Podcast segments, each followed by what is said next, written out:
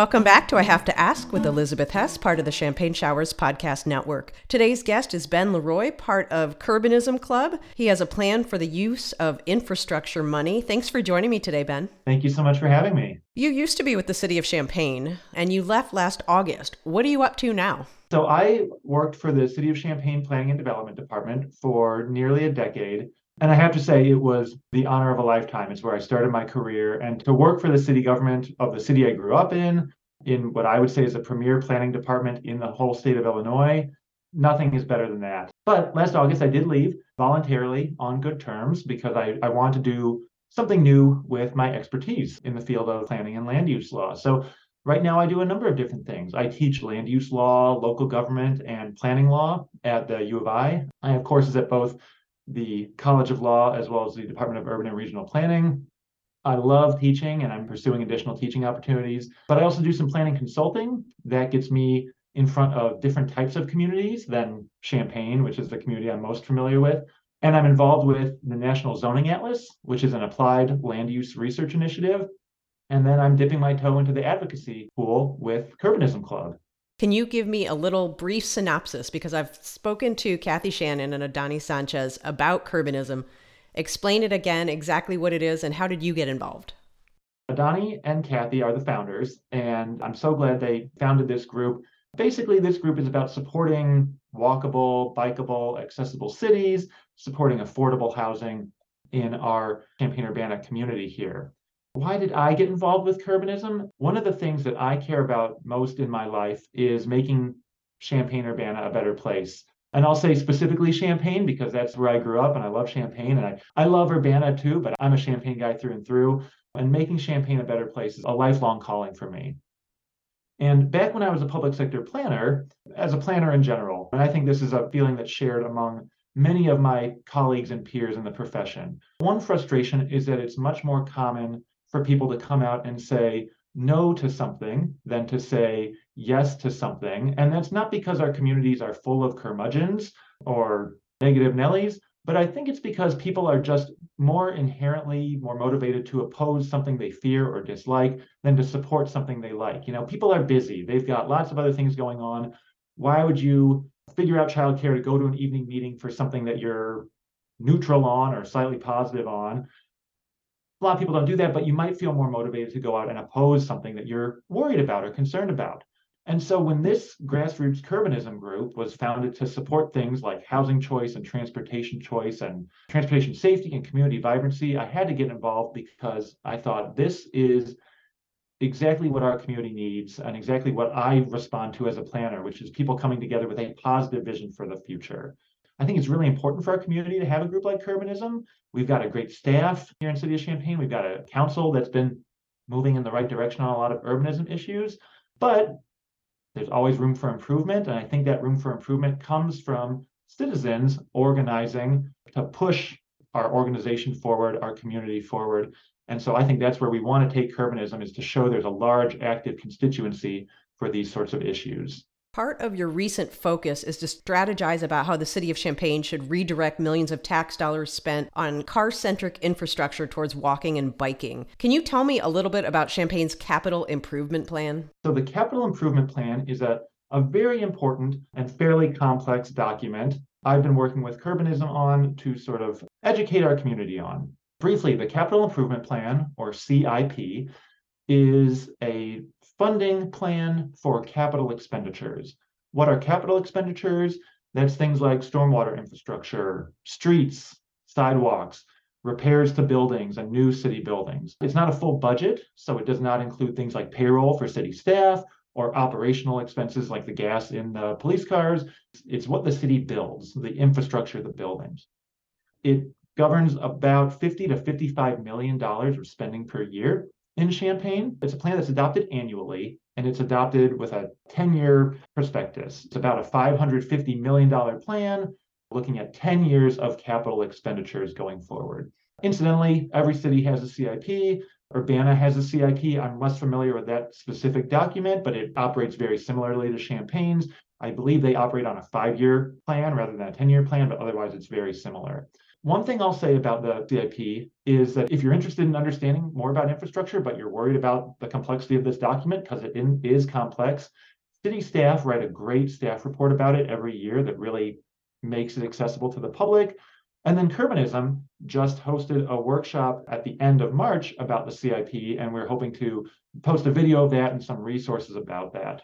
For those of us who don't know how city government decides to allocate money, can you tell us some of the currently proposed ways that the city plans on using some of this money? In the CIP, I would say that what is budgeted in the CIP is driven by a mix of specific targeted council input and direction, and then a lot of staff guidance, the professional staff, the engineers, the planners, the folks in the finance department, etc.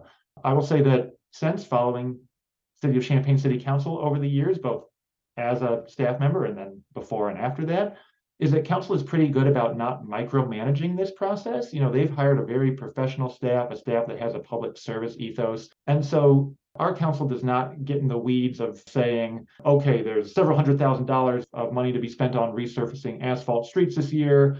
Well, I want this one in my district and I want this one in my district. Our council is hands off on a lot of this stuff because a lot of it is kind of routine or they just trust the professionals on staff. Council does focus on certain projects that are present in the CIP. A prominent one is the plan for Garden Hills. Garden Hills, of course, a neighborhood that has long been neglected, is finally, after years of great organizing and advocacy in that neighborhood, has gotten council to direct some funding for a lot of funding for stormwater infrastructure, street lighting, other street improvements. And so that's an example of a plan where council was very involved and is really focusing the spending priority. But there are lots of other projects that are largely staff driven asphalt street repairs, routine maintenance of stormwater infrastructure, building system upgrades, that sort of thing.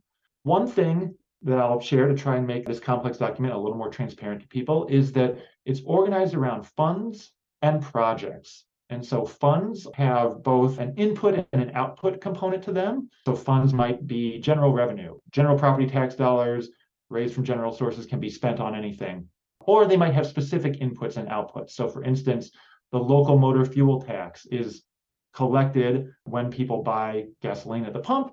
And then what that money can be spent on is limited by council policy to certain types of spending.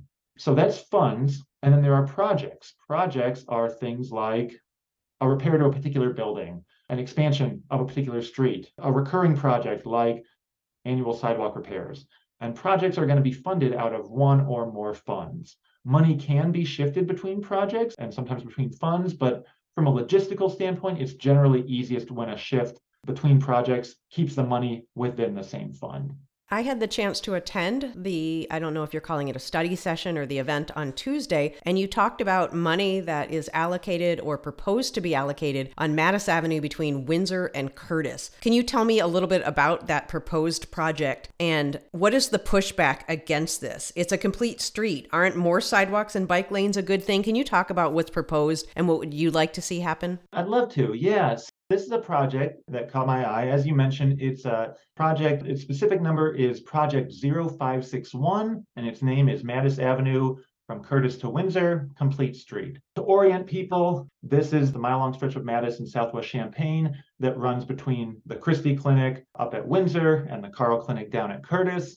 And along most of that corridor's length at present, it's a two lane rural road that runs through cornfields. It has what's called ditch drainage. In other words, water falls on the road and it just goes into ditches along the side of the road.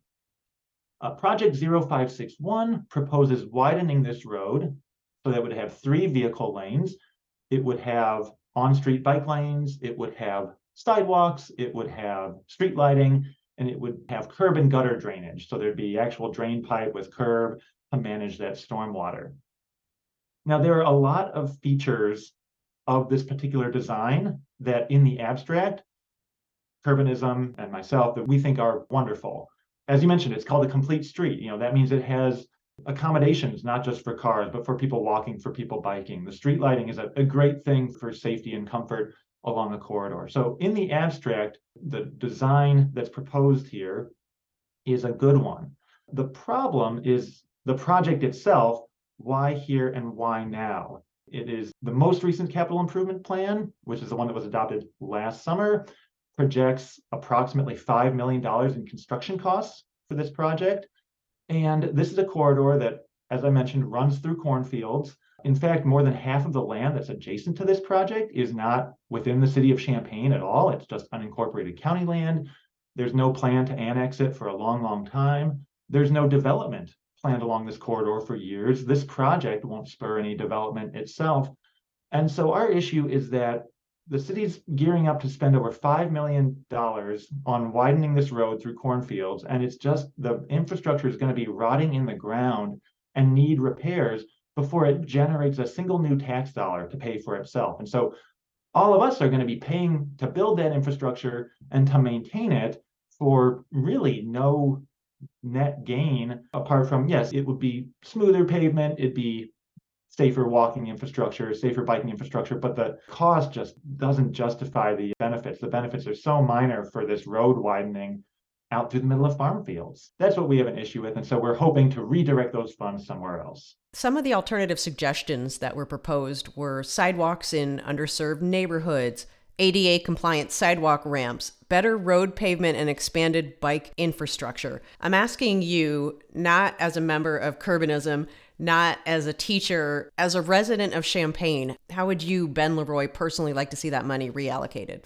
I will speak personally, although I will say I, I, do feel fortunate that I think a lot of my goals align with Curbanism's goals. But speaking for me personally, I'm a big fan of maintaining what we have before we expand infrastructure that we don't need and won't need for a long time.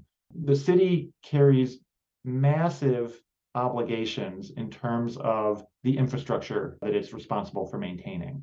A huge amount of infrastructure that the city has to keep up in good working order. And we're reliant on our tax base to do that.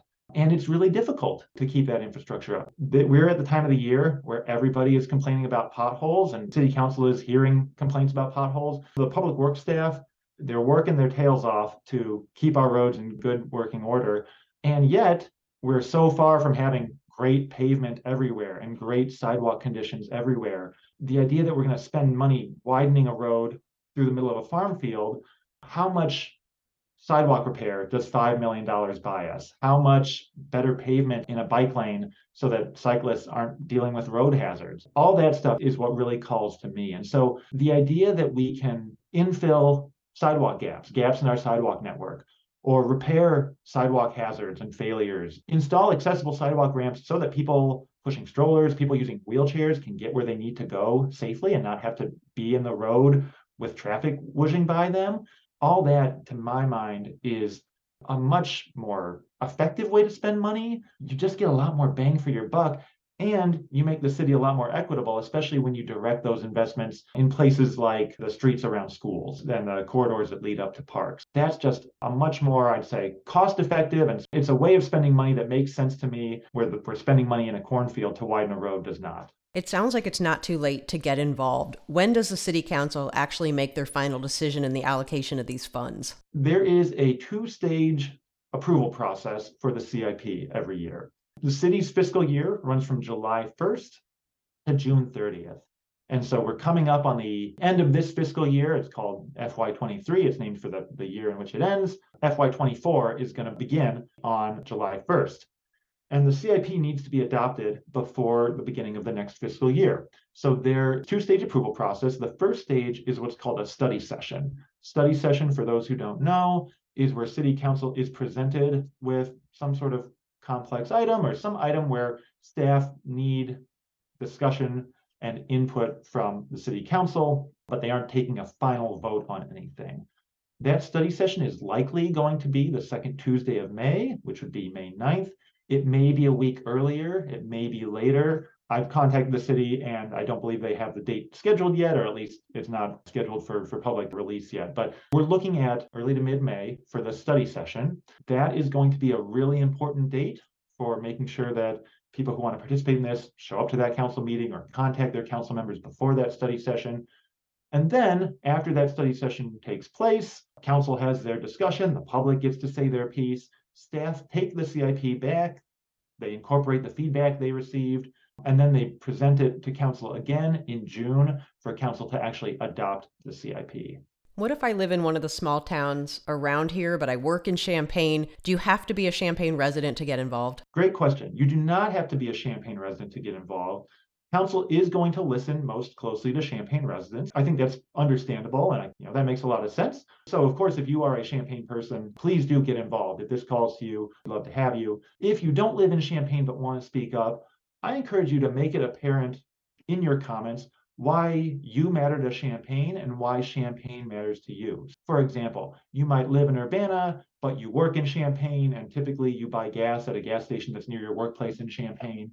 You know, that's a great framing to show that, hey, I'm not just parachuting in to complain about something that I don't really have a connection to. One thing I love about this community is, yeah, Champaign and Urbana and Savoy and Mahomet and St. Joe and Rantoul, they all have their own different identities, but we cross those borders frequently and we're a big Champaign County community. And so, yes, if you are not a Champaign resident, but this calls to you, if you care about Champaign, you have a connection, make sure you make that apparent to council in your comments. You mentioned earlier that you want to keep the discourse civil. You don't want to just shout or talk at people. You want to make it a dialogue. How do you recommend somebody speak up in the most productive way about the allocation of this money? There are a few ways to do that. And I would say the most productive way to speak up is to be organized. I have been following local government long enough that I've seen lots of different individuals and lots of different groups try to advocate for a variety of different causes in front of council, and organization is key. Currently, Curbanism is organizing an advocacy campaign to redirect the funds currently scheduled for this Mattis Avenue road widening to other things like sidewalk infrastructure near parks and schools. I would encourage everyone to get connected to Curbanism. Connect with us. We will be preparing templates for emails to contact council members we'll be organizing speakers to go to city council meetings. If you've never been to a city council meeting, I'd like to encourage anyone who's listening to try it. And I'd like to encourage you to speak. I know not everyone's a public speaker. I know it can be nerve wracking, but it's also, I would say, liberating or even exhilarating to take that ownership of your community as a voter, as a taxpayer, as an informed citizen, and say, here's what matters to me again, because we are organizing this campaign, we anticipate that we will largely be helping people craft their comments. You know, it's not going to be in a, a dictatorial fashion. You must say this or else you can't speak to council. You know, we don't want gatekeep like that.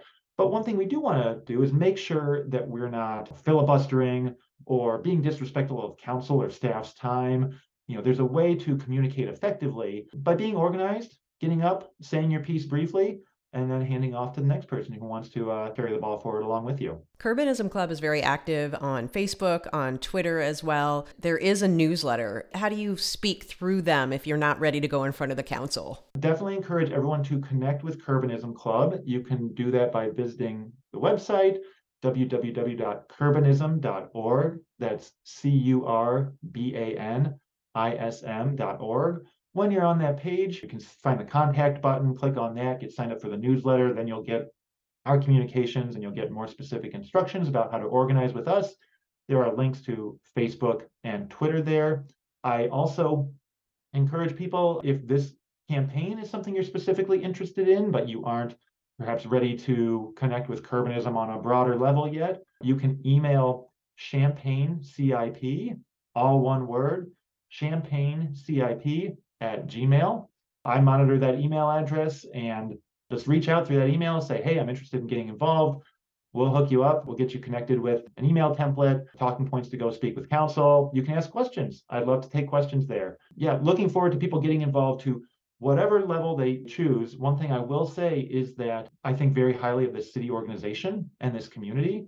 And we have a responsive council and a responsive staff who are driven by a public service ethos. And so I believe this is something where if we organize, we'll be listened to in good faith. And people should take heart in that. There are communities where people can organize and organize and organize, and it doesn't matter because the people in charge are getting a payoff or the people in charge don't care. That's not the case in this community. This is a community where we have a council and staff that respond to organization in good faith. What that means is it's, it's up to us to be vocal about what we want. That dovetails perfectly into my have to ask question for you, Ben. In other small towns, in other cities, those with the loudest voices and the most money, and the ones who shout the not in my backyard ideas, are the ones who tend to get heard. Southwest Champaign has had its heyday. We've gotten a lot of things built down here. We still don't feel as equitable in Garden Hills, in some of the northern parts of Champaign that desperately need grocery stores, mental health services services. Do you feel Champaign is as equitable as we can be in terms of where we build and incredibly needed resources for this community? It's a great question and it's a tough question. I would say no, we aren't. I would say there are very few communities that are. In my teaching and in my consulting, in my experience as a planner, I've gotten to know a lot about a lot of communities. And there are lots of reasons, lots of structural reasons why our cities are so inequitable. They relate to federal policies, they relate to state policies, they relate to city policies, many of which were enacted before anybody listening to this podcast was even born. And you can take that in one of two ways. You can take that as saying, well, these problems were caused before I was born. And so you know, why are you picking on me? Why are you saying I should do something that's not my fault? And I think that's a really, really negative and defeating way to approach this. The other way to approach this is to say, you know what? We are dealing with a legacy of mistakes and sometimes intentional policy choices that were intended to create haves and have nots. You're right, it's not anybody's fault that those things happened in the past, but it is our fault if we know about these things and we don't take action to remedy them ourselves what I would say to anyone who feels like like Champaign is an inequitable place, I would say yes, I agree with you, but take that feeling and don't stew in it, don't despair about it, but take up action and know that it's not going to be perfect no matter how hard we work, no matter how long we're at it. Probably no one on who's listening to this podcast is going to get Champaign where we want it to be by the time we're not around to listen to the podcast anymore. Like I said at the beginning, making Champaign better is a lifelong calling for me. I'm going to wear lots of different hats through my lifetime. I'm not going to get everything done that I want to do, but I know that with my effort, with my organization, with my community members here, I'm going to make Champaign a better place than I found it. I'm going to leave it a better place than I found it. And the more of us who take up that charge and work together with a positive spirit, the more we can accomplish. And I look forward to, to working with some people on making our home a better place. Thank you for listening to I Have to Ask with Elizabeth Hess, part of the Champagne Showers Podcast Network. Ben LeRoy, thank you so much for your time today. Thank you for having me.